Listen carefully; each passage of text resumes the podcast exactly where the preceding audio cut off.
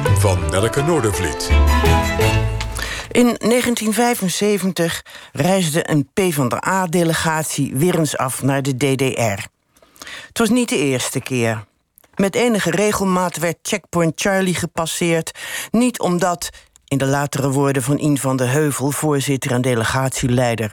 Niet omdat we het eens waren met de daar gevierde politiek, maar om daar binnen te komen en kritiek te uiten.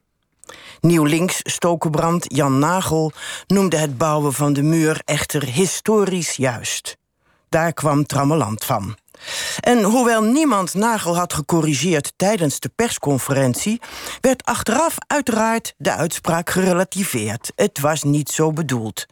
Den Uil was er zo kwaad over dat hij de partijtop verbood ooit nog eens naar de DDR te gaan.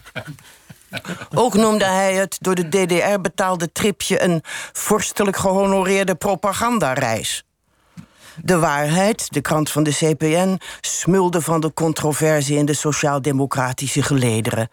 De Telegraaf citeerde Van der Stoel, die vond dat het gedrag van de delegatie zijn beleid gericht tegen andere dictaturen in Europa, zoals Spanje, wel bijzonder moeilijk maakte. Ik kwam in diezelfde jaren zeventig bij de Partij van de Arbeid. Werd door mijn afdeling wel eens afgevaardigd naar het partijcongres en kon van nabij meemaken hoe de meningsvorming in de toen nog machtige sociaal-democratische beweging tot stand kwam.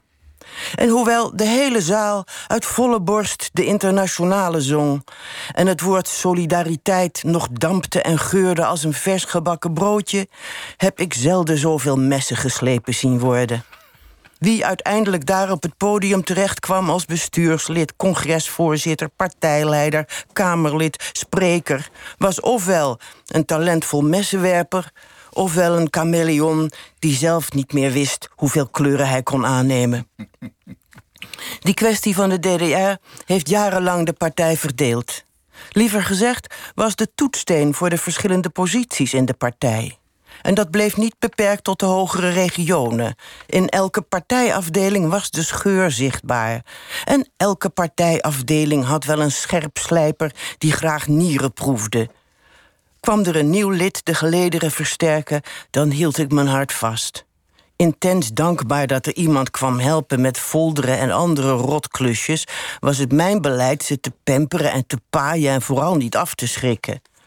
Maar dan kwam de ideoloog ertussen. En waar sta jij in de DDR-kwestie? Oef, als dat nieuwe lid nog maar eens terugkwam. Ja, Nelke bedankt. Ja. Waar stond jij zelf in de DDR-kwestie? Ik stond aan de kant van Van der Stoel en Den Uil. Ja, dat, ik, ik, ik vermoed al zoiets. Nelke staat altijd aan de goede kant van de geschiedenis. Ja, en niet tussen de messenwerpers, denk ik. Nee.